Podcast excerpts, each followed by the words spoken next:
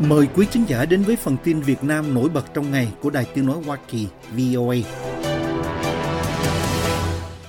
Việt Nam vừa tổ chức lễ duyệt binh ở quần đảo Trường Sa thuộc Biển Đông vào ngày đầu năm mới với mục tiêu biểu dương lực lượng và thể hiện sự đoàn kết, ý chí quyết tâm giữ gìn lãnh thổ.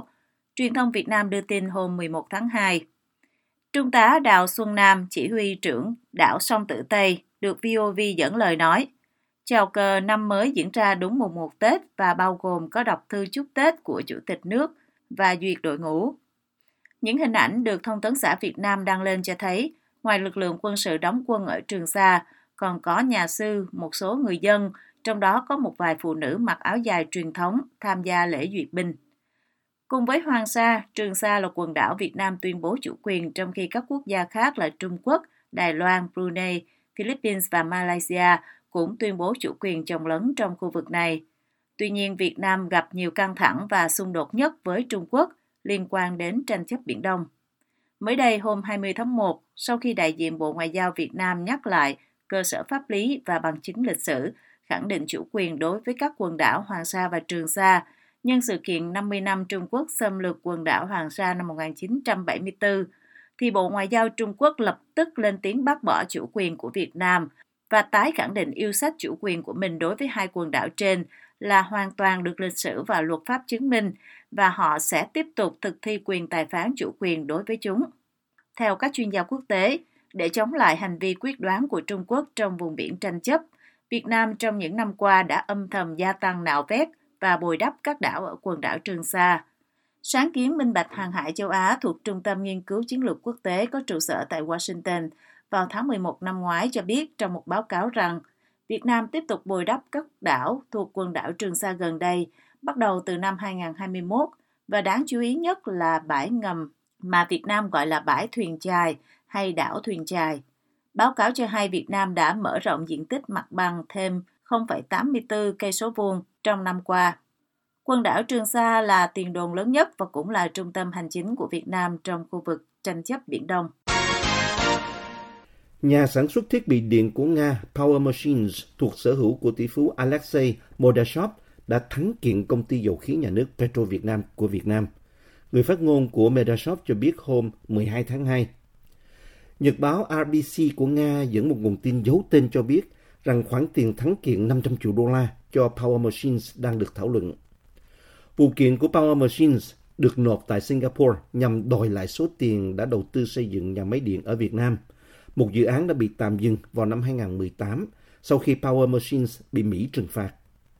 Người phát ngôn cho biết tập đoàn Nga đã thắng kiện vào tháng 11 năm ngoái.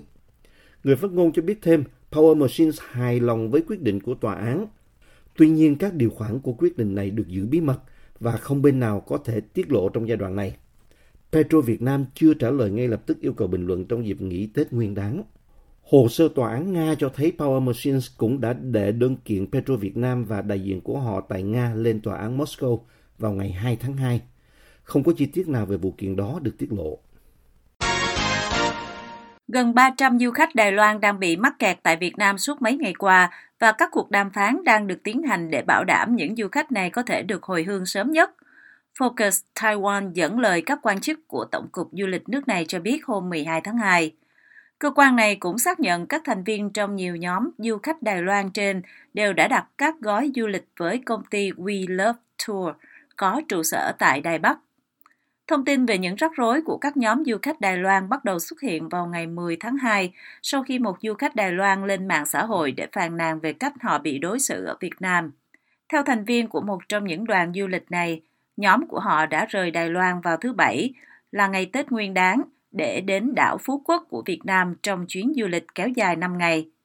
Tuy nhiên khi đến Phú Quốc, đoàn được công ty du lịch địa phương tiếp nhận là công ty trách nhiệm hữu hạn du lịch quốc tế Winner của Việt Nam thông báo mỗi cá nhân sẽ phải trả thêm 720 đô la Mỹ để tiếp tục hành trình. Những người không thanh toán được sẽ phải tự mình tiếp tục chuyến đi hoặc quay trở lại Đài Loan. Các thành viên khác của nhóm du lịch Đài Loan cũng đăng trên trang Facebook của họ một tuyên bố bằng văn bản từ Winner giải thích rằng công ty đã quyết định yêu cầu họ phải thanh toán bổ sung vì đối tác Đài Loan không chuyển đủ tiền để các chuyến tham quan Việt Nam tiếp tục. Vẫn theo Focus Taiwan. Công ty của Việt Nam cho biết họ đã đón 292 du khách vào thứ Bảy từ việc hợp tác với We Love Tour. Theo Winner, công ty Đài Loan đã hứa sẽ chuyển toàn bộ chi phí đi lại và thanh toán của đoàn Đài Loan trước khi bắt đầu chuyến tham quan tại Việt Nam, nhưng công ty Việt Nam chỉ nhận được chưa đến 10% số tiền. Phía Việt Nam cho biết họ không thể chịu thêm tổn thất tài chính và không còn lựa chọn nào khác ngoài việc yêu cầu du khách trả thêm tiền, đồng thời nói thêm rằng sự thiếu hụt tài chính có thể khiến cho du khách không có chuyến bay về nước. Winner cũng khẳng định công ty Đài Loan đã không chuyển đủ tiền cho phía Việt Nam kể từ tháng 1. Tổng cục Du lịch Đài Loan hôm 12 tháng 2 cho biết hơn 100 trong số 292 khách du lịch đã trả thêm khoản tiền mà Winner yêu cầu để tiếp tục chuyến đi của họ. Tuy nhiên, vì We Love Tour vẫn chưa thanh toán cho chuyến bay thuê bao đã đặt với Bamboo Airways của Việt Nam, nên mức độ tranh chấp tài chính của công ty với các đối tác Việt Nam có thể chưa rõ ràng cho đến ngày thứ ba, cơ quan của Đài Loan cho biết. Theo tìm hiểu của Tổng cục Du lịch Đài Loan, We Love Tour có tranh chấp tài chính với một số công ty lữ hành tại Việt Nam. Cơ quan này cho biết sẽ tiến hành điều tra sâu hơn để xác định xem We Love Tour có vi phạm quy định quản lý của cơ quan du lịch hay không. Ngoài ra, họ sẽ tiếp tục làm việc với Hiệp hội đảm bảo chất lượng du lịch để đàm phán với phía Việt Nam, bảo đảm cho các du khách Đài Loan được hồi hương an toàn. Vào cuối ngày 12 tháng 2, We Love Tour đã đưa ra một thông cáo báo chí, bác bỏ những tuyên bố của Winner và cho biết hai công ty trước đó đã đi đến thỏa thuận rằng mọi khoản thanh toán sẽ được thanh toán trước ngày 26 tháng 2. Công ty Đài Loan lập luận rằng Winner đã hủy bỏ thỏa thuận và yêu cầu thanh toán đầy đủ sau khi một du khách phàn nàn về bữa ăn khi đến Việt Nam. Focus Taiwan cho biết thêm. Công ty Đài Loan cũng kêu gọi du khách kiềm chế để không bị công ty Việt Nam bắt làm con tin về tài chính và hứa sẽ bù đắp mọi tổn thất mà khách hàng của họ phải gánh chịu. Đài Loan và Việt Nam đã đặt mục tiêu thu hút 2 triệu khách du lịch giữa hai nước trong năm 2024, theo một thỏa thuận được ký kết vào tháng 11 năm ngoái, theo Tổng cục Du lịch Đài Loan. Từng là một tình nguyện viên quốc tế làm việc tại Trung tâm chuyển tiếp trẻ lai từ năm 1992 do chính phủ Hoa Kỳ tài trợ ở thành phố Hồ Chí Minh, ông Brian George vẫn nặng lòng với những người con lai Mỹ và ông quyết tâm giúp họ tìm cội nguồn. Vào tháng 8 năm ngoái, đứng trước cổng trung tâm chuyển tiếp trẻ lai trên đường Hòa Bình, đối diện với khu du lịch Đầm Sen, nay là trung tâm thể thao công an thành phố Hồ Chí Minh, ông George bùi ngùi nhớ lại hình ảnh hơn 30 năm về trước, nơi có hàng ngàn người con lai lưu trú chờ phỏng vấn trước khi định cư ở Mỹ. Đó là những người con lai sinh ra ở Việt Nam, có cha là quân nhân Mỹ và mẹ là những người phụ nữ Việt Nam. Ông George nói với VOA họ bị bỏ lại sau khi chiến tranh kết thúc và phải chịu đựng gian khổ. Sau nhiều lần quay lại Việt Nam, ông George nhận ra rằng cho đến nay vẫn còn một số con lai tại Việt Nam chưa tìm được cha và điều này khiến ông dai dứt. I just recently came back from a tour in Vietnam and I be able to taste Amerasians and I just recently found out there are more Amerasian left behind in the mountains and remote areas. Ông George chia sẻ, tôi vừa mới đi du lịch Việt Nam về và phát hiện ra còn nhiều người lai sót lại ở miền núi, dùng sâu, dùng xa. Ông cho biết thêm rằng nhiều người trong số họ không được học hành và bị mù chữ. Thế là tổ chức phi lợi nhuận mang tên Father Founded của ông ra đời với văn phòng đặt tại bang Georgia, Mỹ và Đan Mạch, giúp họ hàn gắn nỗi đau bị chia cắt tình phụ tử. Ông George, một công dân Đan Mạch, hiện đang sinh sống tại Copenhagen tâm sự. Câu chuyện của những người Mỹ Lai là một ví dụ bi thảm về những gì đã xảy ra trong chiến tranh và chúng ta cố gắng hết sức để hàn gắn vết thương. Chúng tôi chỉ muốn giúp đỡ mọi người trước khi quá muộn, ông cho biết thêm. Những trợ giúp của Father Founded là hoàn toàn miễn phí, ông cho biết thêm. Nhóm Father Founded sử dụng xét nghiệm DNA cho những người con lai, sau đó sử dụng công cụ tìm kiếm phả hệ và cây phả hệ để liên lạc với cha đẻ hoặc gia đình của họ. Bà Angela Simon Jones, người làm việc trong ngành thư viện ở bang Georgia, Mỹ, nhưng tự nguyện hỗ trợ tổ chức Father Founded trong nỗ lực tìm cha lai cho con Việt Nam, bà nói với VOA về công việc của mình.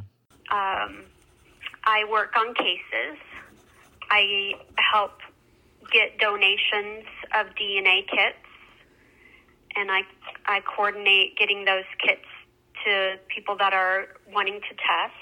Tôi giúp quyên góp bộ dụng cụ thử DNA và tôi điều phối việc cung cấp những bộ dụng cụ đó cho những người muốn xét nghiệm miễn phí và sau khi có kết quả, tôi giúp xây dựng cây phả hệ để tìm ra cha của họ. Bà Simon John cũng thường xuyên liên lạc với Trung tâm Lưu trữ Hồ sơ Nhân viên Quốc gia ở thành phố St. Louis, bang Missouri, để tìm dữ liệu cá nhân của quân nhân Mỹ nhằm phục vụ cho công việc của mình. Nhưng với bà, điều khó nhất là các hồ sơ liên quan đến cựu quân nhân Mỹ gốc Phi, vì thường những hồ sơ này thiếu dữ liệu và khó thiết lập sơ đồ phả hệ. Ngoài ra, bà cũng sử dụng những công cụ hỗ trợ trực tuyến để tạo dựng cây gia phả như mạng Ancestry. Vào tháng 9 năm ngoái, bà Văn Chi, một người con lai cùng gia đình Việt Nam sang Mỹ định cư với người cha ruột. Một năm trước đó, bà Văn Chi được gặp người cha ruột của mình tại Việt Nam sau khi được ông George hỗ trợ tìm kiếm.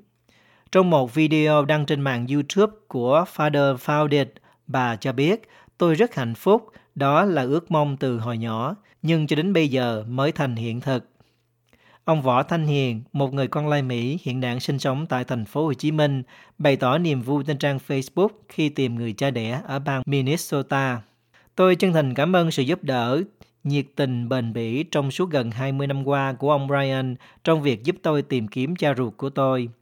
Hiện không có một thống kê chính thức về số lượng con lai Mỹ còn sót lại ở Việt Nam, nhưng theo ông George, con số này có thể đến vài trăm người. Chính phủ Hoa Kỳ thực hiện hai chương trình nhân đạo mà người con lai có thể nộp đơn để được định cư tại Hoa Kỳ, bao gồm chương trình con lai American Immigration Act, tức là luật nhập cư người Mỹ gốc Á, American Homecoming Act, luật người Mỹ gốc Á trở về nhà.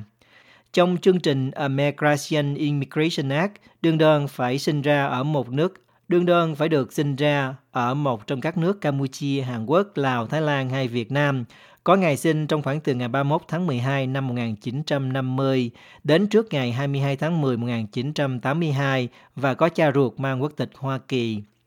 Theo thông tin từ Phái đoàn Ngoại giao Hoa Kỳ tại Việt Nam, chương trình Embrasian Homecoming Act dành cho những người sinh ra Việt Nam sau ngày 1 tháng Giêng 1962 và trước ngày 1 tháng Giêng 1976 có cha ruột mang quốc tịch Hoa Kỳ. Tuy nhiên, điều khoản quy định rằng phải chứng minh được một người là con có cha quốc tịch Mỹ là một điều kiện rất khó khăn, theo nhóm Father Fowler.